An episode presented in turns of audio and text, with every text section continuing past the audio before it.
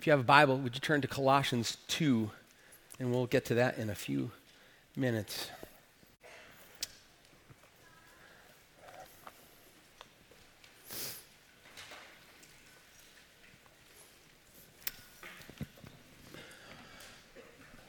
Well, to call this day that Jesus died on the cross the darkest day, like we just sang, that might sound like hyperbole to you. Really, the, the darkest day of all the days that have been since creation, that was the darkest day. I mean, maybe some of the darkest days that you can think of on earth are coming to your mind. There have been some pretty dark days on our earth. And yet, this isn't an exaggeration according to the Bible, because what Jesus endured leading up to the cross and hanging on the cross was horrible beyond our understanding. We just sang about it. Son of God was slain for us. The Son of God was tried by sinful men. And then he was torn and beaten and nailed to a cross of wood. And that would be horrible for anybody to endure, much less God the Son. The sinless Son of God sub- was subjected to the horror of the cross. That's why we say it's the darkest day. Peter put it about as bluntly as he could when he preached to crowds, probably with some of the same people who witnessed the crucifixion of Christ. He said to them, You killed the author of life. The Maker comes in flesh, and you killed him. That's why we say this is the darkest day. And it ends dark. In the progression of Holy Week, Friday ends, Jesus is dead. He's buried in a tomb. Crowds, as if, you just heard, left the scene beating their breasts because of the spectacle that they'd just witnessed. And these are people who had seen that sort of thing before. Women were weeping, disciples were hiding and afraid and confused and in despair to all appearances, there was nothing that day that anybody would have called good. But we call it good.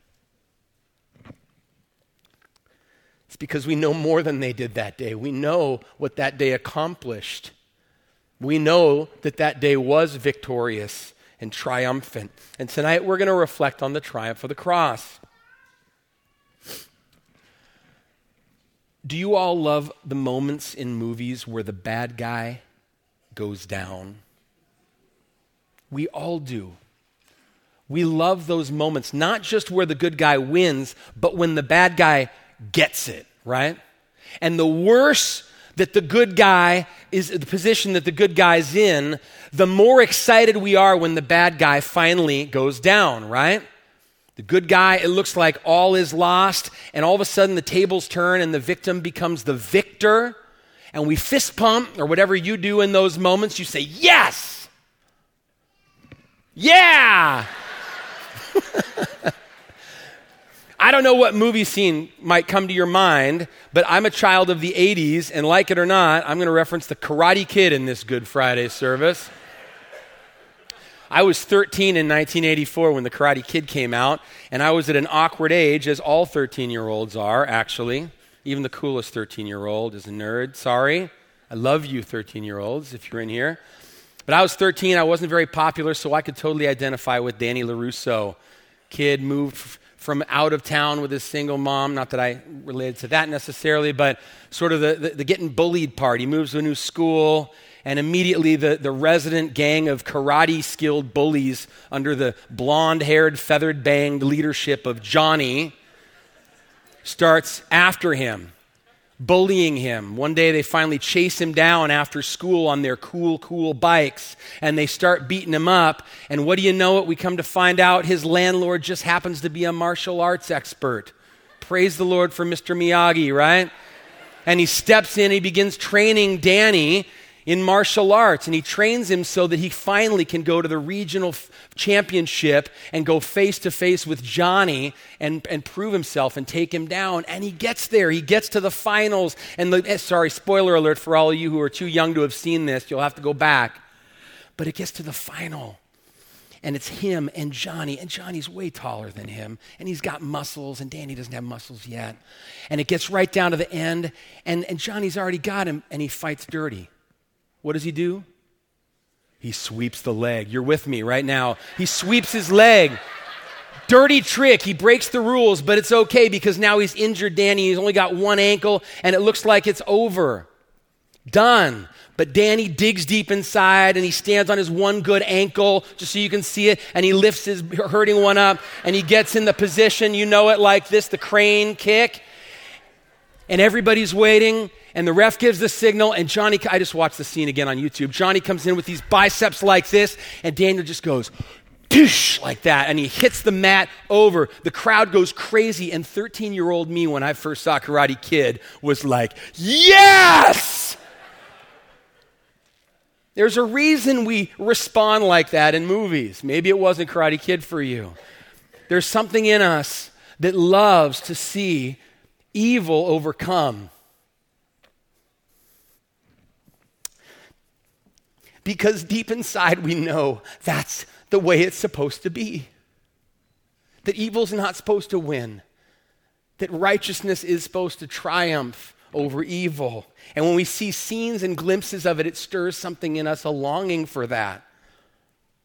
Well, the cross was the reversal of all reversals.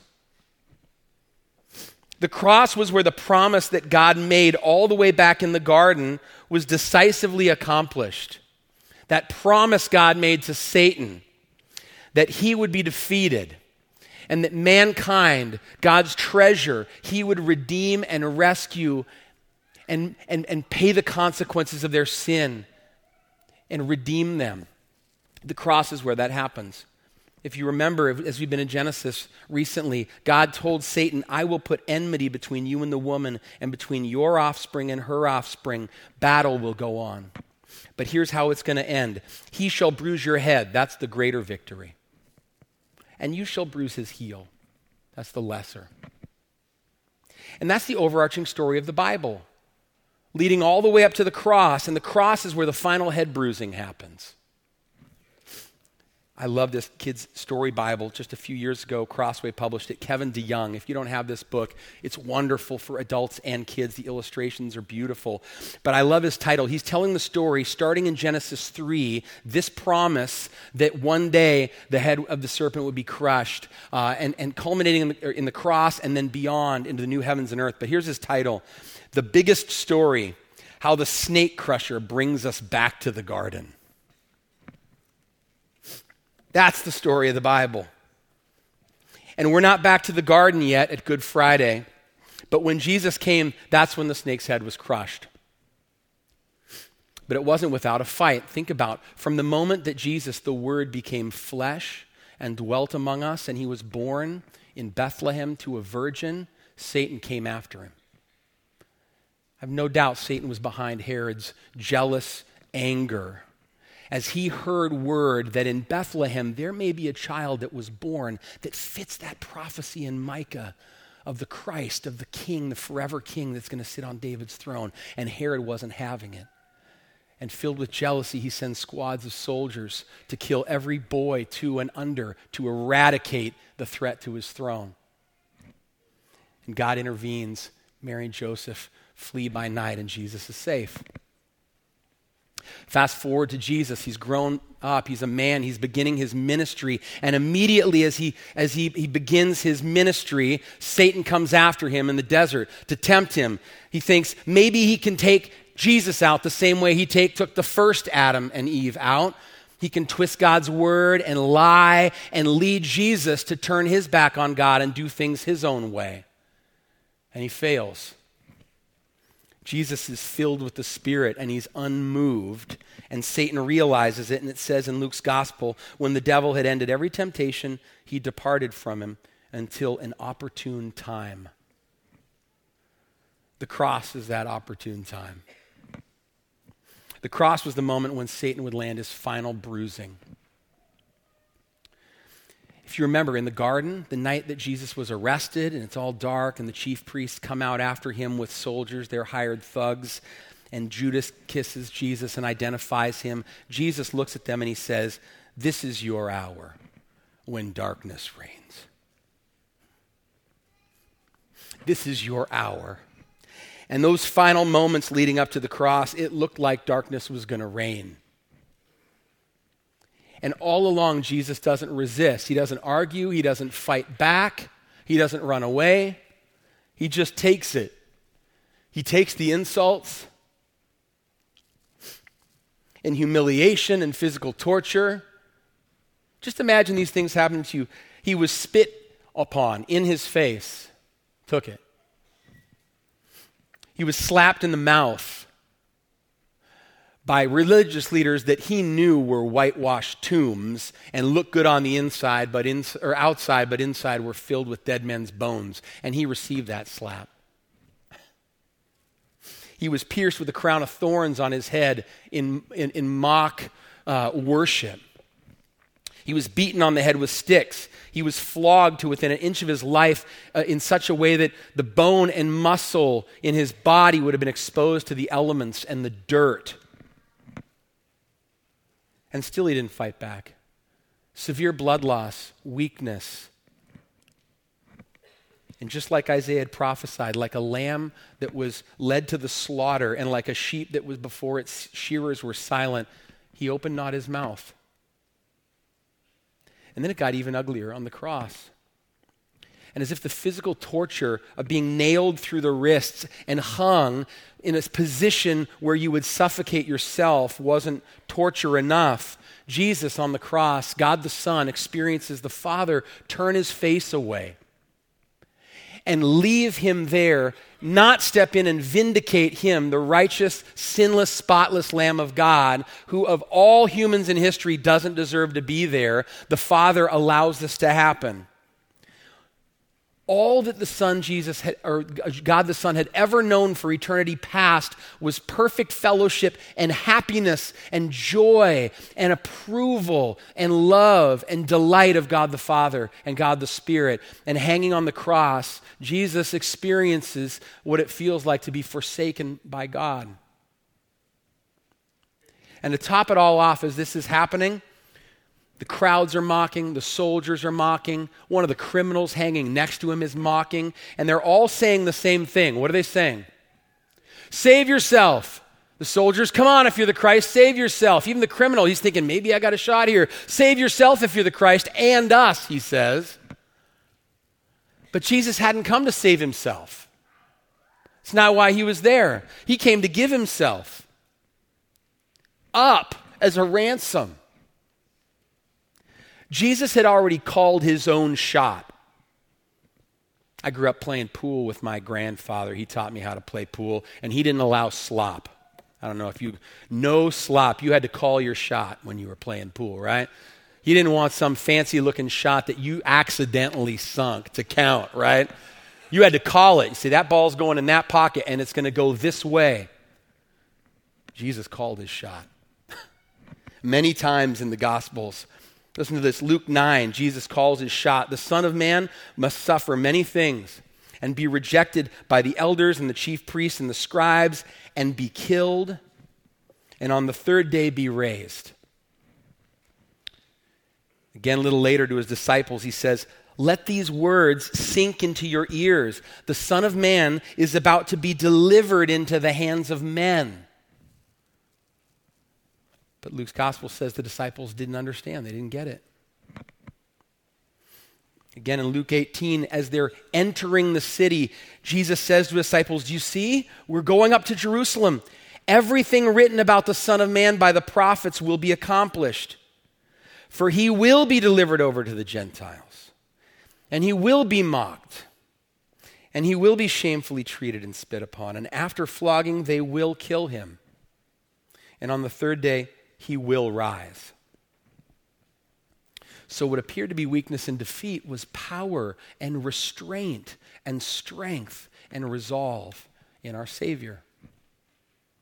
We keep seeing glimpses of it. At the last Passover meal with Jesus and his disciples, he tells them, The Son of Man goes as it has been determined.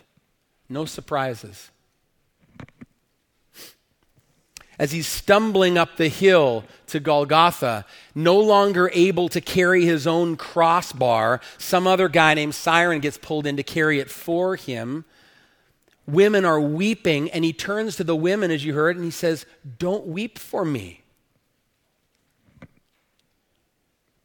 and to the criminal who's repentant and believes and asks Jesus to remember him when he enters his kingdom, Jesus confidently assures him, Today you will be with me in paradise.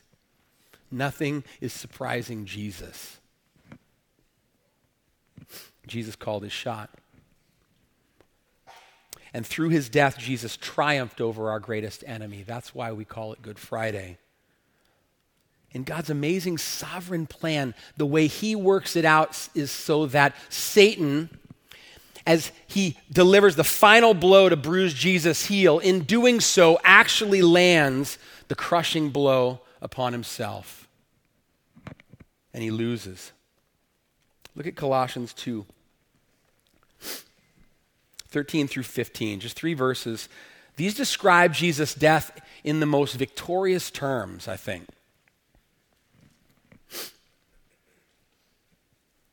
Paul says, You who were dead in your trespasses and in the uncircumcision of your flesh, God made alive together with him, having forgiven all our trespasses by canceling the record of debt that stood against us with its legal demands.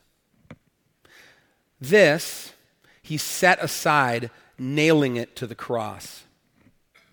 I love this next sentence he disarmed the rulers and the authorities and he put them to open shame by triumphing over them in him. The Jesus who had been stripped of his clothing and was hanging naked and bleeding, suffocating and, and, and struggling to breathe, he actually triumphed over his enemies and put them to open shame as he died on the cross. Satan thought when Jesus gave up his last breath that he had taken him down, and Paul says, no, no. Jesus had just disarmed him, triumphed over him, and put him to open shame. And Paul says rulers and authorities here, most likely, he's not thinking primarily of Herod and Pilate, although Christ put them to shame too as he rose from the grave and proved his identity but Paul, I think, has in mind here Satan and the demonic forces that have been at work in this world fighting against God to take God's uh, creation, mankind, down. Those are the ones he has in mind that Jesus disarmed and triumphed over and put to open shame. Listen to this. This is in the fourth century Athanasius. So, someone already put that up for me? He says, A marvelous and mighty paradox has thus occurred. For the death which they thought to inflict on him as dishonor and disgrace has become the glorious monument to death's defeat. In other words, what he's saying is this instrument of cruel, unusual punishment that's standing behind me, this torture device called a cross, has become the central image of our faith and our profession as Christians and those who follow Christ because it stands for the place not where Jesus suffered at the end, but where Satan was disgraced and triumphed over. So, two questions from these three verses. First, what power did Jesus strip Satan of at the cross? He disarmed rulers and authorities. He stripped them of their power, is what it means. So, if he disarmed Satan and, and his, his authority, his rulers and authorities, what did he strip them of? Well, he stripped them of their power to accuse, according to these verses. He rendered Satan's accusations and condemnation void. Revelation 12 calls Satan the accuser of the brothers who accuses them day and night before God. He accuses us of our sin. He accuses us of our guilt because he knows the deal. He knows our sin. He knows that as in Adam, all die, and we're all in Adam. And he knows that God is holy and just, and he knows that God will not, cannot just sweep sin aside, but it must be punished. Uh, Satan knows that the wages of sin is death. And so he comes accusing. We sing a song here frequently at Grace, be, before the throne of God above. And we sing when Satan tempts you to despair and tells you of the guilt within. Do you know that voice? That voice telling you of the guilt within, even guilt that maybe no one else knows of. Satan loves to tell you of that. He comes saying things like this God would never forgive you. Don't you know how great your sin is? Do you think he would forgive that much sin? He comes saying things like this You did that again? Didn't you just ask God's forgiveness for that yesterday or this morning? You think he's going to forgive you again? He says things like, Surely God won't keep forgiving. Surely you've outsinned God's grace by now. And I think he uses this weapon against people, keeps them from turning to Christ in the first place, and he, and he uses it to keep Christians miserable and fruitless in their life. And what makes this weapon so deadly, apart from Christ, is that he's right. Because of our sin, Paul says, each one of us has a record of debt. In Paul's day, this was a handwritten note written by the one who owed the debt, saying what they owed. It's like an IOU. And we've all incurred a record of debt with God, Paul says, and that is death. Jesus used the word perish. So, not just physical death, but even after that, facing judgment and the possibility of being separated for eternity from God forever. And as long as the record of debt remains, Satan's accusations are true. He can condemn you. But at the cross, Jesus stripped him of that. So the second question is how? And Paul says he did it by canceling the record of your debt. And he canceled the record of my debt. And in doing so, he set it aside. Cancel means blotted out, wiped away, erased it. And this is amazing. In Acts 3, Peter is preaching to these first crowds of people to hear the gospel and that through Christ they can be forgiven of their sins. Some of them are the ones who put Jesus on the cross. Some of them are the ones who he says to their eye, looking in their eyeballs, You killed the author of life. And listen to what he invites them to. Repent, therefore, and turn back, that your sins may be blotted out. Same word, canceled. Your record of debt Killing the author of life is a sin that can be blotted out. Gone. And he says, set aside. That doesn't mean swept aside. That means carried away. That means it disappears. God makes your record of debt disappear. And he does it by nailing it to the cross. And he did it actually in the past on that darkest day by nailing it to the cross. It's already been done. The image was this when a criminal was crucified, they would write the crimes that they were being killed for on, on, on a parchment or on paper and put it on, on the cross above the person as they died. So in our text today, they wrote, you know, claims to be the king of the Jews above Jesus' head. That's what he's being killed for. And Paul uses this image that says, We all have a record of debt that stands against us. And that record of debt, yours and mine, that was nailed to the cross, hanging over Jesus' head as if he was guilty of your record of debt. And then he paid it. That's why the Father turned his face away, because of your record of debt. And as Jesus hung there in your place, God treated him as if that debt was belonged to Jesus, and Jesus took it. And when he cried out, Father, into your hands I commit my spirit, and he breathed his last, that debt was set aside. It was blotted out. So tonight, some questions for you. There's a lot of you in here tonight. I'm not sure where you all stand with God. I don't know what, who you all say that Jesus is. Each of you, I know what many of you believe about Jesus, but for some of you, I want to ask do you understand and believe that there is a record of debt that stands against you before God? That God, who made you, has the right to also be your judge, that you owe an account to Him of your life?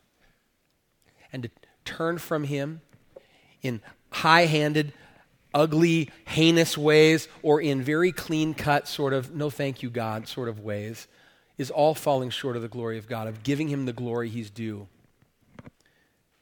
And that you have a record of debt before Him. Maybe in this service, are you coming to see for the first time that the awful events of the cross are actually telling you how serious sin is and how seriously God takes sin?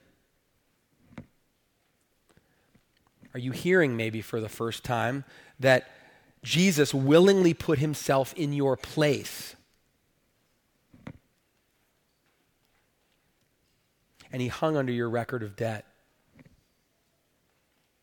Let me ask, does that make you, when you hear that, that God would do that for you, does that make you want to run from Him or to Him? I've been praying that it would make you want to run to Him tonight. Tonight. And you want to know how you receive the benefits of this incredible act of redeeming love that Christ has accomplished on your behalf? You do it the way you take a free gift, you receive it. You don't pay for it, you don't earn it. You repent and you believe. That means you turn from you, your sin. You agree with God about your sin, and you say, God, I don't want to have anything to do with anymore. I want to be forgiven of it, and I want to run from it. And you turn to Jesus and you say, I understand now, God, that the only one who has ever and could ever pay my debt is Jesus. And I'm calling on his name to be saved. Would you forgive me in Jesus' name? The Bible says, everyone who calls on the name of the Lord like that will be saved. That could be you. You could pray that sitting in your seat right now. Whatever words you put, put that in to God, you could communicate those things to God. And God will forgive your sin and send his spirit to dwell in you and make you new. And if you do that right now, I want to encourage you to do something else. All those cards that were on your, your chair as you came in, and there's pens throughout. I would encourage you, if that's you, for the first time, this is making sense. This is coming clear, and your heart wants to do that and get right with God. And you pray that. Here's what I want you to write on that card All my sins. You don't even have to enumerate them, God knows. Just write all my sins and fold it in half. And in just a few minutes, we're going to close this service with some extended time to sing and praise Jesus for conquering death and hell and Satan. And while we're singing these hymns, I want to invite you to take that card and walk up here. There's a, a bowl full of pins. Don't poke yourself. And take one of these pins, and I want you to nail, and I want you to pin your card to the cross. No one's going to look at it. We'll get rid of them later as a reminder to you of what the Bible is saying to you that Christ set aside your record of debt by nailing it to his cross. And then I want you to come find me after the service because I want to talk to you and I want to pray with you. And to the rest of you in this room, church, I want to say we know believing that our record of debt is canceled is hard. I struggle with it. You struggle with it. I wish I could live moment by moment, day by day, in the full assurance and rest and peace that God is smiling upon me because of Christ. But I don't. I live under the shadow of sin, of past sins, of besetting sin. Just because Jesus strips Satan of his power to accuse doesn't mean Satan doesn't stop accusing and that you don't. You want to know the difference now? The difference now is that when Satan accuses you, accuses you, he's like a guy holding up a 7-Eleven with a finger in his sweatshirt pocket like this. There's nothing in there. You can say, "Show me what's in your pocket." There's nothing. That's what this, these verses mean. He can accuse you, but his accusations are empty. And as a reminder of that to you as you leave the service, I want you to take your card as we're singing. Maybe there is a besetting sin. Maybe there is an a- area of sin or an idol in your heart that is so hard to let go. And even tonight, you feel the guilt of it. And you wonder, how many times would God keep forgiving me of this? I want you to write that on that card. Or maybe it's past sins. They were 10 years ago, 30 years ago, 50 years ago and they still come to your mind and make you wonder about the extent of God's grace. Write that on that card. Maybe there's just something that this week you haven't even confessed to God. And God's laid this on your heart in this service. Write that on your card anonymously. We're not going to read them. We're not going to kind of track your handwriting down.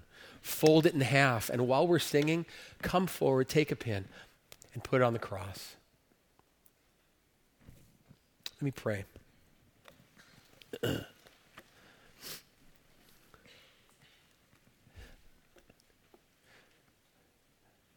Heavenly Father, we thank you that you were not willing to withhold your own Son, but graciously gave him up for us all. And because, Jesus, you willingly laid down your life for the joy set before you, and you endured the cross to the end and rose again, as we're going to celebrate on Sunday, we can be forgiven and free and new and have a hope, a living hope and wait for Jesus, your return, eagerly, not fearfully. That is wonderful news. Jesus, we praise you for the power of the cross that looked so weak, but in actuality was incredibly strong. We thank you that our enemy, even though he still rages on this earth, that there will come a final day where that raging will stop and he will be gone forever. Every last enemy will be gone and you will reign. And in the meantime, Lord, I pray for us, your church, that you would strengthen us. You'd help us to put on the full armor of God that we would withstand in the evil day, in the evil days that will come. And having done all, we would stand firm. We need your help with that. So, Lord, right now, as we sing and we thank Jesus with these songs, I pray that this, this visual image of us putting our sins upon Jesus' cross would remind us of the words canceled and finished. We pray this in Jesus' name. Amen.